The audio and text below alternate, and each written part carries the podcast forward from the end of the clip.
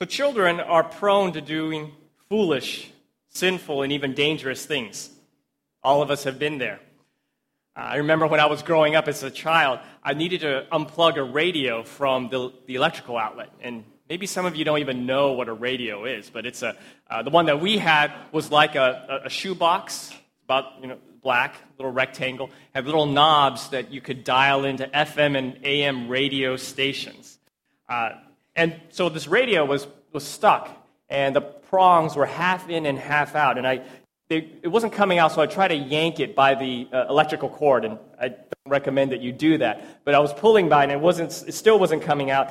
And then so I decide to reach my finger into the in between the prongs to get some more leverage to pull it out. And as I reach my fingers in there, zap! You know, I got I got shocked. Uh, thankfully, it was a it was a minor electrocution, and I was able to simply just walk away from it. Uh, it was foolish. It was foolish. Uh, maybe some of you have had your own what I call hot stove experience, where one of your parents tells you, "Don't touch the hot stove. It's hot. You'll burn yourself." And then, out of curiosity or unbelief, or just maybe you just want to test things out for yourself, you touch that hot stove, and then you realize that it's hot, that it really is hot. Uh, recently, a seven year old boy in Japan named Yamato Tanooka made news headlines for getting into some trouble. Uh, his parents were driving around in the mountains of Japan in northern Hokkaido, and they had to discipline him uh, with a timeout because he was throwing rocks at, children, uh, at, at, people and at cars. And so they make, made him get out of the car by the side of the road, and they left for a few minutes, and, but by the time they came back, he was gone. So they panicked and they began searching for their seven year old. But what they probably didn't realize when they dropped him off was that, that they were in a bear infested forest. And so, parents, sometimes we do foolish things as well. And that's really when the nightmare began. When they couldn't find him, they asked for help. And soon there were hundreds of police and firefighters and volunteers on foot and horseback scouring these uh, bear infested woods looking for the seven year old. They looked through abandoned shacks, creek banks, and heavy undergrowth, and the distraught father even went on TV and said, Yamato, Yamato, where are you? And then three days later, the Japanese defense forces were even brought in just to put more boots on the ground to try to find this seven year old. And in case you don't know how it ends, I'll get to the ending later on. It's my way to hopefully keep your attention. Cliffhanger. But there's an important reason that God's word says, Children, obey your parents in the Lord, for this is right. All of us to do foolish and sinful things, and children especially so. And Paul, when he was writing the letter to the Ephesians during the first century in the Roman Empire, 40 to 50% of children didn't make it to their 10th birthday. So half of all children never made it to the age of 10 during, during that time, back then, I think they understood in a more clear and acute way how, how precious and how fragile life was. I mean, there was no ER back then, no ambulances, no helicopter search and rescue teams. And a foolish mistake back then, and even now, I would say, could cause a child to be eaten by a bear or a wild animal or killed. And so children are prone to doing foolish and dangerous things. And in our God commands and also blesses obedience to parents. God commands and also blesses obedience to parents. And there's two parts a command and a blessing. And getting a shot, if you're a child, you know, growing up, getting a shot at living until you're an adult, going past the age of 10, is certainly a blessing, we would say. But there's much more that God has in mind when He talks about blessing, and we'll get to that this morning. I want to pause and just recognize that here among us at Risen Hope, there's likely to be children and even adults who had abusive parents. And the command for children to obey parents never gives parents the right to harm or abuse a child. And if you've been abused or are currently being, being abused, we're so sorry to hear that. And we just want to say up front that there's no place for abuse in the church. The laws of this land take abuse very seriously, and if any child or even any spouse is being abused, please come talk to one of the pastors. We, we want to help you, we want to care for you, we want to uh, make sure that you're, you're safe. And now, before we dive deep, more deeply into this command, children, obey your parents, uh, I want to take a moment for us to understand the context of this command. Uh, this command, actually, all the commands of God, uh, aren't random. They don't come to us from a God who is trying to ruin our fun. In fact, in Ephesians chapter 6, verse 1, when God says, Children, obey your parents in the Lord, for this is right, God speaks as a loving father. He doesn't speak as some higher power or some uh, spiritual force or some stranger who's out of touch. He, he speaks as one who has created each of you. So that means he has created you, Elizabeth Coe. That means he knows your name, David Toland. That means he knows you, Boyo Akoma. And God wants us in the first three chapters of Ephesians for us to see our great salvation, our great redemption. That this is, the command doesn't just come to us, it comes to us as part of our salvation. It's interesting that even the world recognizes that uh, children are born with a sinful bent, that children need a radical change in their, within them. They need to be corrected. And this quote from the Minnesota Crime Commission will, will give us an understanding of our salvation, what we have been rescued from through Christ. Every baby starts life as a little savage. He is completely selfish and self centered. He wants what he wants when he wants it his, his bottle, his mother's attention, his playmates' toys, watch, or whatever. Deny him these things, and he seethes with rage and aggressiveness, which would be murderous were he not so helpless. He's dirty. He has no morals, no knowledge, no developed skills. This means that all children, not just certain children, but all children are born delinquent. If permitted to continue in their self centered world of infancy, given free rein to their impulsive actions to satisfy each want, every child would grow up a criminal, a thief, a killer. See, the world, even the outside world, recognizes that all children are born delinquent, that they don't have morals or knowledge or developed skills, and toddlers can seethe with rage and aggressiveness that would be murderous if they weren't so helpful, helpless. I've got a toddler, and if you've had a toddler, you know this.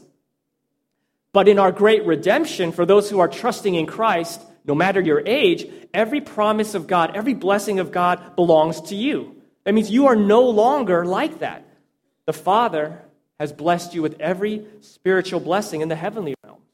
The Father has chosen and loved you before He made the world. The Father, no matter your earthly family, has made you part of His family. And the Father has rescued you through the blood of Christ. And this means this is your new identity, who you are. But more than that, it is who God is. If you are in Christ, that means He is for you. He has given the best for you, and He has given you His Son.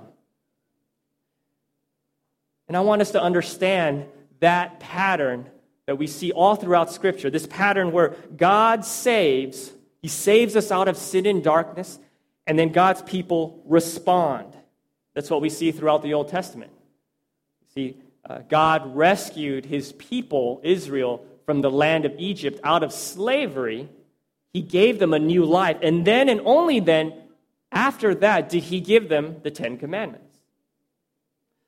So don't think for a moment that God is some kind of cosmic killjoy loading us down with rules. He speaks as a loving father, He speaks as one who has given us His best. You can think of it as guardrails on the edge of the Grand Canyon. If you've never had a chance to see the Grand Canyon, I hope you get to one day. If you're there, you see how vast and how gorgeous this canyon is. You see the beautiful colors the reds, the pinks, and then as you look over the edge of the canyon, you see that mighty Colorado River that snakes all through the canyon. But because it's so far down, it looks only like a, like a squiggly line right at the bottom. And as you see how big and majestic and how awesome the Grand Canyon is, you feel really, really small. Now imagine if there were no guardrails at the edge of the Grand Canyon. I mean, you want to enjoy the canyon, you want to get a close look, but out of concern for your own safety, you have to step far back because you don't want to fall in, fall a mile down. But thankfully, there are guardrails. And these guardrails don't take away freedom, they actually give us freedom to enjoy the Grand Canyon. And God's commands are guardrails. They allow us to enjoy relationship with God and others. They allow us to live wisely. God's commands help us to avoid situations where we might stick our fingers into an electrical outlet or get our hand burned or end up in a bear infested forest. So, God's command is part of our great salvation, our great redemption, where God has first blessed us, loved us, chosen us, adopted us, and rescued us. But that's not all. God, in his redemption, is using us to show the watching world what the world should be like, what life should really be like. We know that the world is ruined by sin. Even the world recognizes that. And we live in an age where children don't obey their parents, where children don't respect authority. And I believe it's gotten worse in our culture the last couple years. And these things, this disrespect, this disobedience, is just, these are just symptoms of the more deadly disease of sin. And the world can treat symptoms, it can make children do the right thing, but the world can never transform the heart so that we love God and we love other people, because only the gospel can do that. And so, in our great redemption, God cures us from the disease of sin, and then he holds up the church as his show and tell object. You guys remember show and tell growing up? You remember bringing your favorite stuffed animal, favorite drawing, or favorite toy to class to show your, show your friends? Show and tell tells us something about us, tells us what we like, what we like to play with, what we're good at, what we enjoy. Uh, one website compiled some of the craziest things kids brought into show and tell. I'm going to read you one of them because I thought it was pretty funny. So I'm in school as a kid, and this guy, Jimmy, brings in a bag, this pillowcase looking thing. Nothing that sticks out is too special. Then he reaches in the bag, and out comes the biggest snake I've ever seen. Now, this could have been because I was a little kid.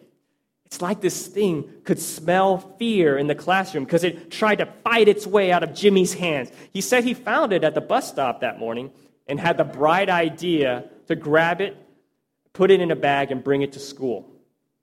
The best part? The same kid did the same thing in the seventh grade pillowcase, snake. So, this show and tell, what Jimmy brought into school for show and tell, tells us something about Jimmy. Tells us that Jimmy has no fear of snakes. Tells us that Jimmy might be a little crazy or a little careless. I mean, it takes a certain character for a child to just pick up a snake with his bare hands, stuff it in a bag, and bring it to school. God is presenting the church as his show and tell. He is showing us, the world, the church, angels, demons, everyone around us, what the world should really be like. What should relationships be like? What should family be like? And he's showing us that broken relationships are healed, that rebellion against parents and authority, rebellion against God is changed to joyful submission. And he is showing that the curse is changed into a blessing. And God, in his great redemption, is showing and telling who the great Savior is and what he has the power to do. So, children and youth, when you obey your parents, you're showing the watching world the world filled with sin and chaos, you're showing that the church is different. And so when you obey, you get to be part of God's show and tell. You get to show and tell God's wisdom, His resurrection power. And, and children and youth, what a great honor and privilege that is, that you get to be part of God's show and tell. But this command, children obey your parents, is not just about show and tell, and not just part of our great redemption, you also have to remember the section of Ephesians that we're in. We're in a section about the Holy Spirit where Paul tells the church don't get drunk with wine, but be filled with the Holy Spirit. And every believer, no matter your age or maturity, has the Holy Spirit. Every believer has access to God's power. And every believer has the choice whether to live under the Spirit's power or live under the influence of something else. And so, children and youth, when you obey your parents, when you obey the authority that God's put into your life, you show that you are filled with the Spirit. So that's a little bit about our, our background, our, our redemption, show and tell, and the spirit filled life. And, and this command, children obey your parents, is not a burdensome command from on high, but the words of life from a loving Father who has given us his Son and his Spirit. It's important for us. I took, that, I took that amount of time for us to go into that background because it's important for us to keep our focus on God as we look at, these, look at this command. Because you can easily feel discouraged. You can feel like, you know, I'm not measuring up to what God wants. Or if you're doing pretty well in this area, you can just become proud. You can think, oh, I'm doing a good job. But God's word wants us, God wants us to put our focus on Him primarily. And once we do that, we're at a place to look more closely at His command, His command to, for children to obey your parents in the Lord. So, first, who are the children that Paul is referring to here? Children are those who are living under their parents' household, and it's different in every culture.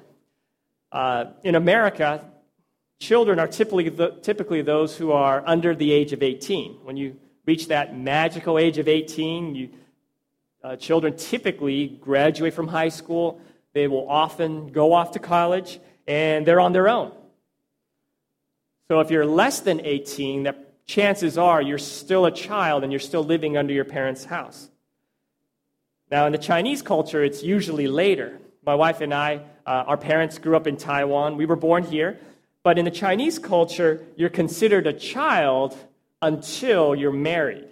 So that means you might have graduated from college, gotten a job, even own a home, but you're not really an adult yet until you get married.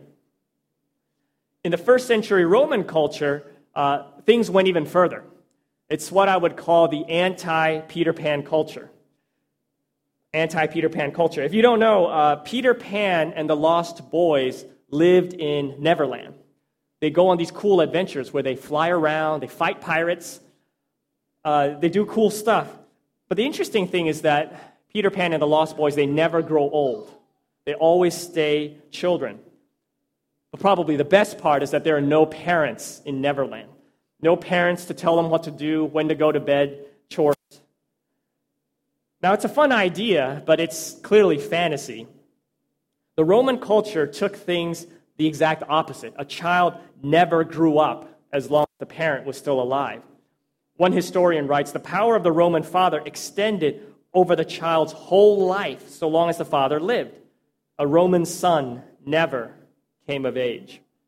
So that means a man could be a father, a grandfather, even a great grandfather, but he was still considered a child as long as his father was still alive. That's what I call the anti Peter Pan culture.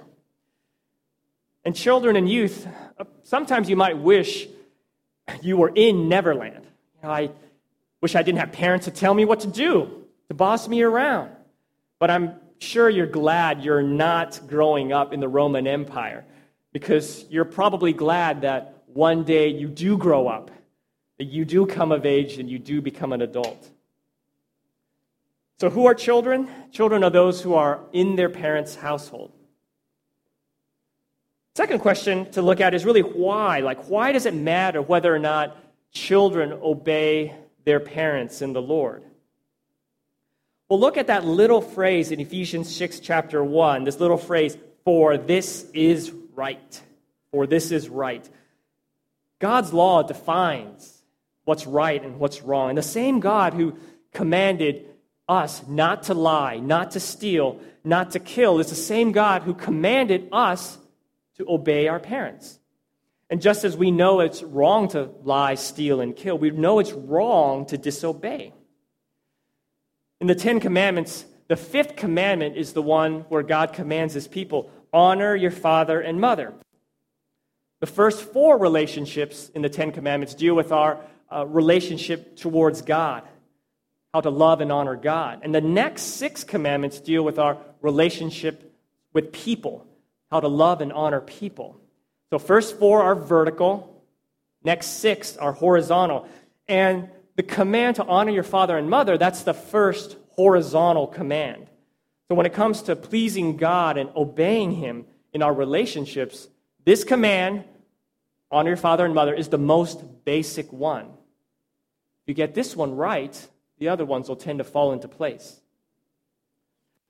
But we live in the world where we get bombarded with mixed messages. The world recognizes that children need to obey parents and obey authority, but the world also says if it feels good, do it. The world says authority is bad. The world says obeying is optional. But it's never mixed messages with God. With God, obedience is always required because this is God we're talking about. In Leviticus 19:3, God says, "Every one of you shall revere or honor his father and his mother. I am the Lord your God." And so disobedience against the Lord your God carries consequences. In Deuteronomy 27:16, cursed be anyone who dishonors his father or his mother. It's not a small thing to rebel against the Lord your God. And so in Deuteronomy 21, this is what we read. If a man has a stubborn and rebellious son who will not obey the voice of his father or the voice of his mother, and though they discipline him, will not listen to them, then his father and his mother shall take hold of him and bring him out to the elders of his city at the gate of the place where he lives. All the men of the city shall stone him to death with stones so you shall purge the evil from your midst, and all Israel shall hear and fear. Now, I'm not advocating the death penalty for stubborn and rebellious children because uh, the New Testament church is different from Old Testament Israel. The church doesn't operate courts or jails or doesn't execute prisoners. But these verses still show that God's expectations are the same. This means children, youth, you must obey. You must obey when parents tell you to do your homework, to do your chores. Whether the command is big or small, children, you must obey. You must obey when you'd rather be somewhere else, you'd rather be doing something else. You must obey when you don't agree. Because if we only agree, when we obey only if we agree, then who's really in charge? Children and youth, we are, you're not the final authority. You must obey even when things don't make sense to you, even if you don't agree. And you must obey when your parents discipline you for your own good. There are times you'll disobey, there are times you'll be disciplined. And if you're wise, you can learn from it. Uh, our three year old Timothy uh, is in a stage of his career where he is putting everything into his mouth. He's very sensory. So he doesn't want to just look at something, he's got to pick it up. He's got to feel it. He's got to touch it. He's got to grab it. He's got to squeeze it. And more than that, he's got to shove it into his mouth and bite on it and chew on it and experience it. So he's very, very sensory. And he puts all sorts of things into his mouth. And sometimes they're pretty harmless. Sometimes he just puts hair, paper, puzzle pieces, or foam. Uh, not too long ago, my wife and I, we were taking our kids to five and below. And uh, as soon as our kids walk in, I, I tell Timothy, Timothy, don't put anything in your mouth, okay? Don't put anything into your mouth. And he says, okay. And guess what he does? He walks in and immediately finds something and then puts it into his mouth. And he finds this a pink foam die that's kind of big. And then he thinks it'd be cool to like chomp right down on it. And he does that. And now we're the proud new owner of this pink foam die. Um, sometimes he puts pretty gross things into his mouth, like his shoes or trash or things that he finds off the ground or, or even things he finds in his diaper. Um, anyways, it's probably good that he obeys us when we tell him, don't put anything except food into your mouth. Only food in your mouth. It's good that he listens and obeys. Because hopefully that means he'll avoid putting poison into his mouth or something even worse. And we expect Timothy to obey, and it's good for him to obey, even if he, as a three year old, doesn't really understand why. God expects us, God expects you, children and youth, to obey your parents and obey God, even if you don't really understand. Because that act of obedience really isn't coming from your parents, it's really coming from God. but God expects us to do the right thing for the right reasons. And sometimes, I'm sure you've been there, you can obey, but do it with a bad attitude. Right? You can obey with grumbling and complaining. Now that's that's better than disobeying, but it still falls short of what God would have for us. He wants us to do the right action with the right attitude. I spent most of my life growing up in Texas, where the uh, winters are warm and pleasant, but where the summers are hot and humid. And in a typical summer, you get lots of rain. And rain with sun really makes the grass grow. And one of my chores was to help my parents do some lawn work. I had to trim the grass when it got too when it grew too close to the house. I mean, it would send out these stalks. I'd get these clippers and trim them back wherever a stalk grew grew too close. now I remember ask, my dad asking me for help, and at the time I was young and immature. I did what he asked me to do, but I remember doing it with a bad attitude. You know, as I was clipping the grass, I was thinking, it's hot. It's humid. I'd rather be somewhere else. I'd rather be doing something else. Now, it was good that I did it, but it was bad that I had a bad attitude. And children and youth, I want you to learn from my mistake and, and learn to obey from the heart, to learn to obey with joy. As I was doing some sermon prep, Tim gave me this definition of obedience, and I'll put it up on the screen. Uh, obedience is doing everything we are told to do in the right way, right, right way, right away, and all the way. Obedience is doing everything we are told to do in the right way, right away, and all the way.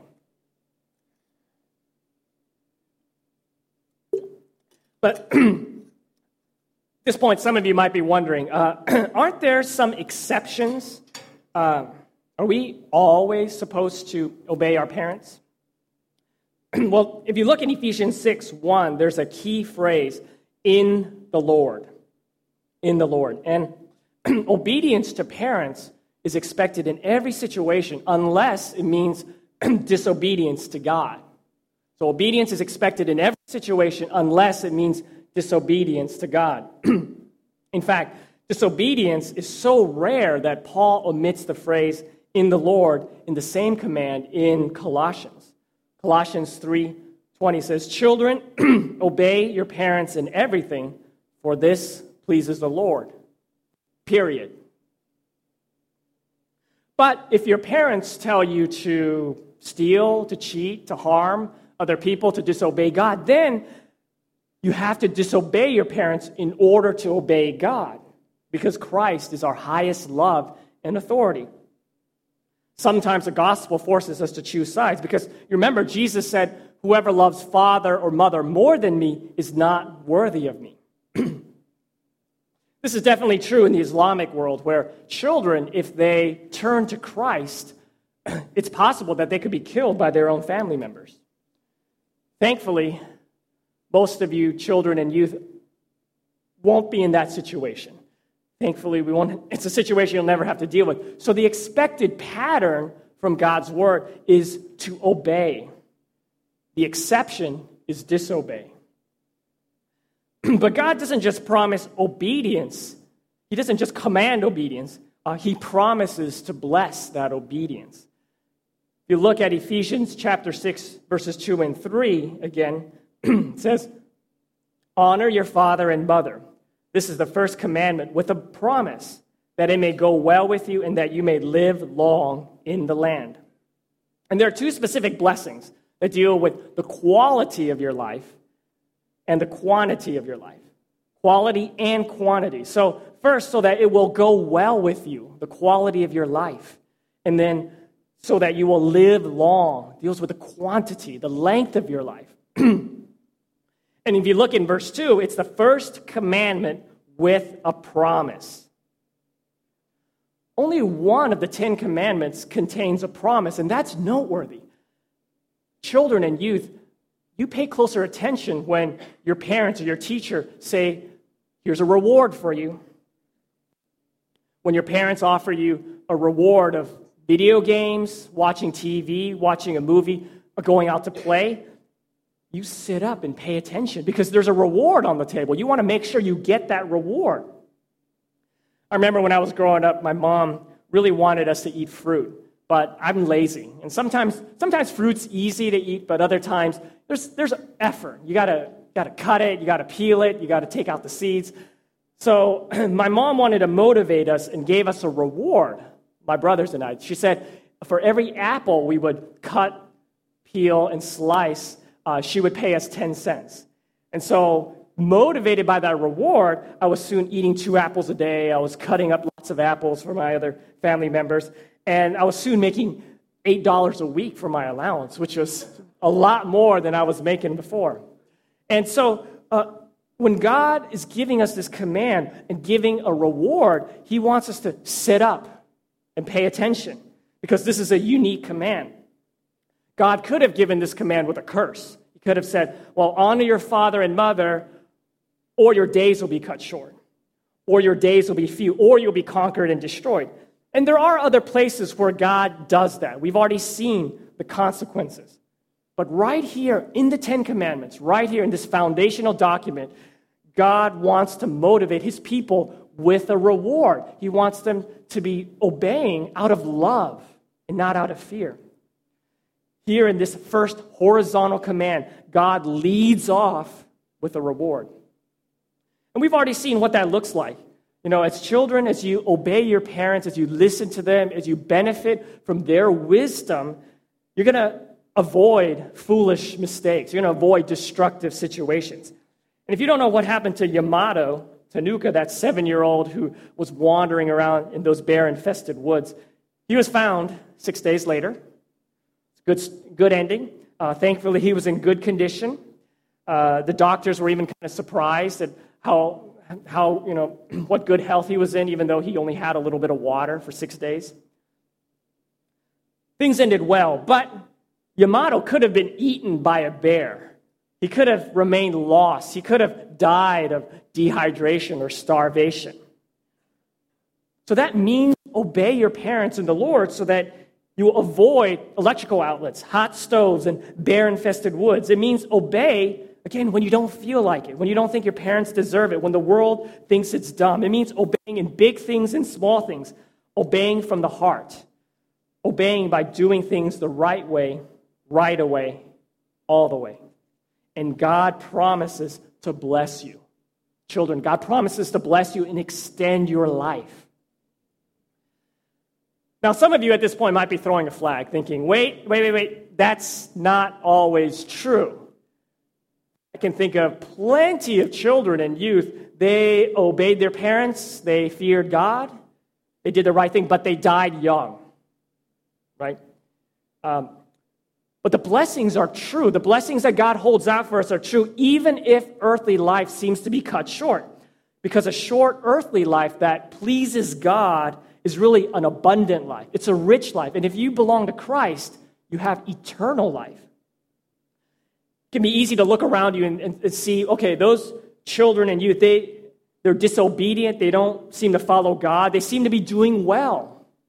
But the wicked, those who have no care for God's commands, the wicked, no matter how long they live, no matter how rich or how well they're doing, the wicked are never ready to meet God. The wicked always have their life cut short because they're never ready to meet their creator and judge. And that's what Ecclesiastes says.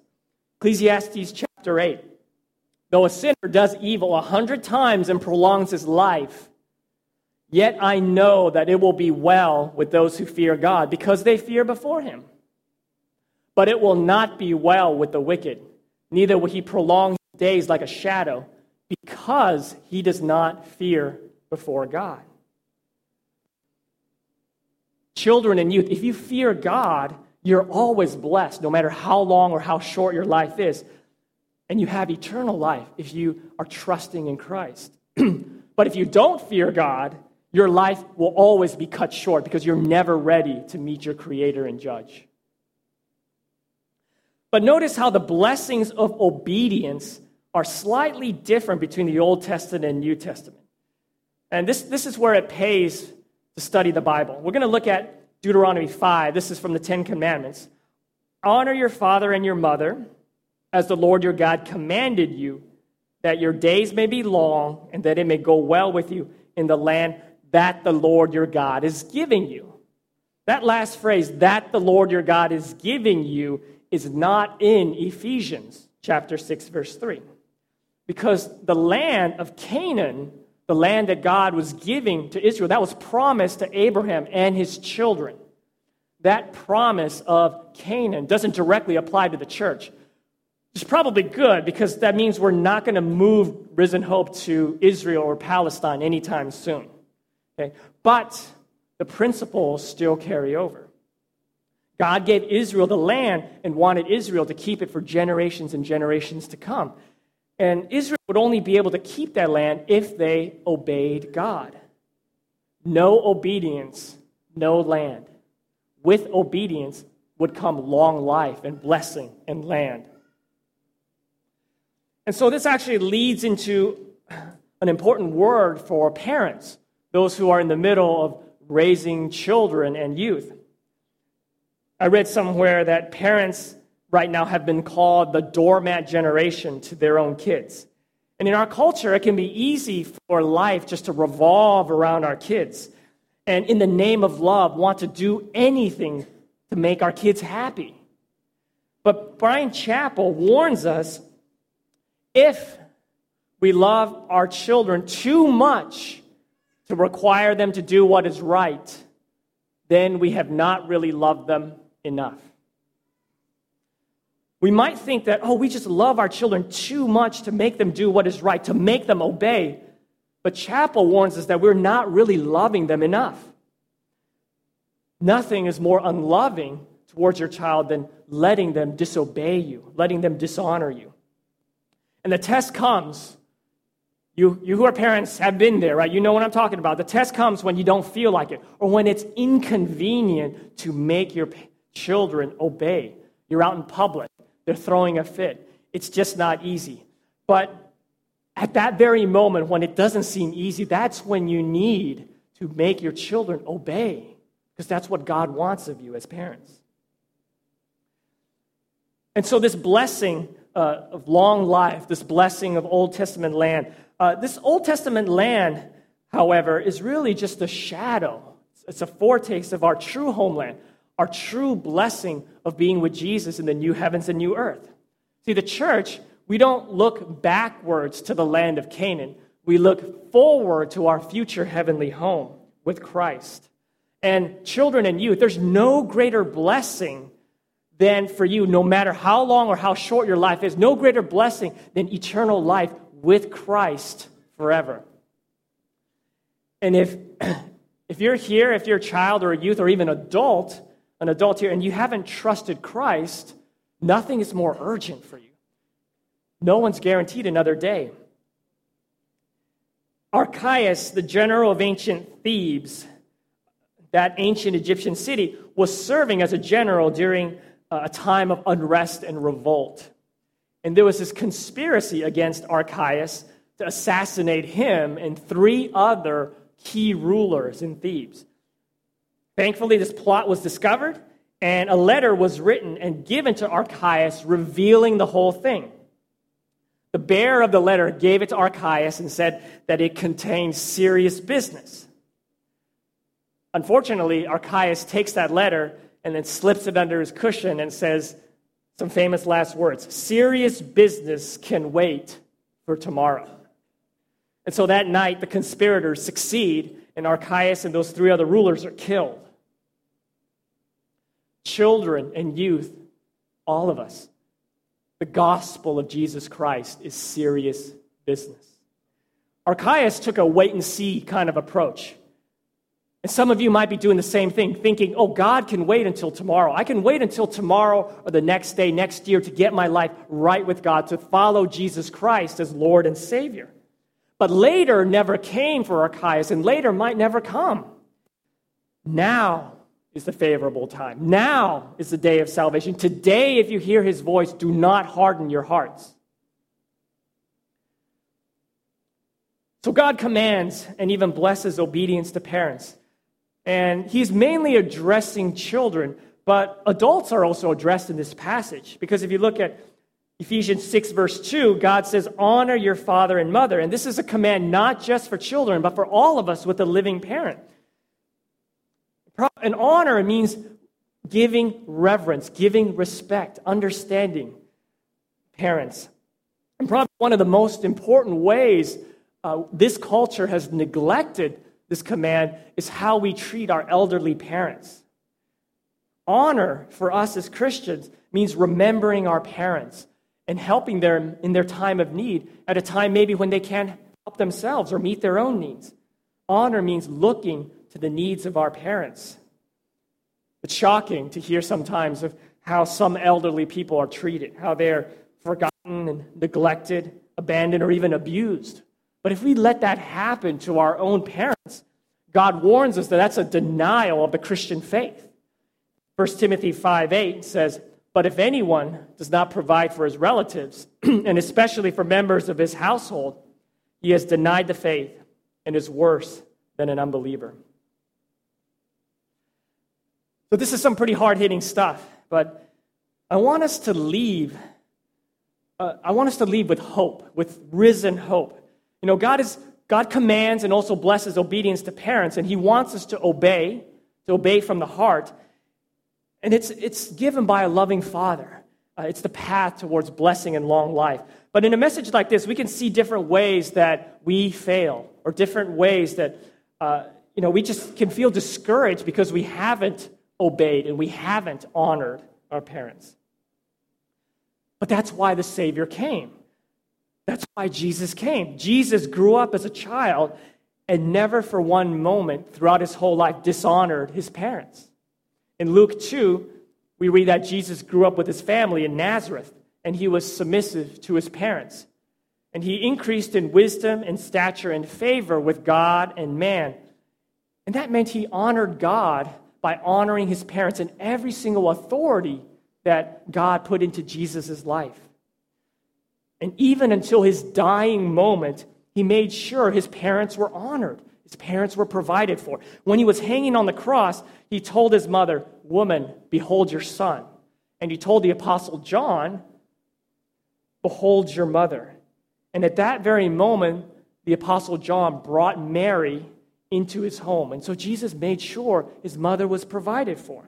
And so Jesus obeyed for us where we have failed. But more than that, the same Jesus, he suffered and then he died for us. So every time you disobeyed your parents. You lied to them. You yelled at them. You hated them. Every time you dishonored your parents by judging them, looking down on them, disrespecting them, Jesus took those sins upon himself. Every time you failed to obey, every time you failed to honor your parents, Jesus died on the cross for those sins.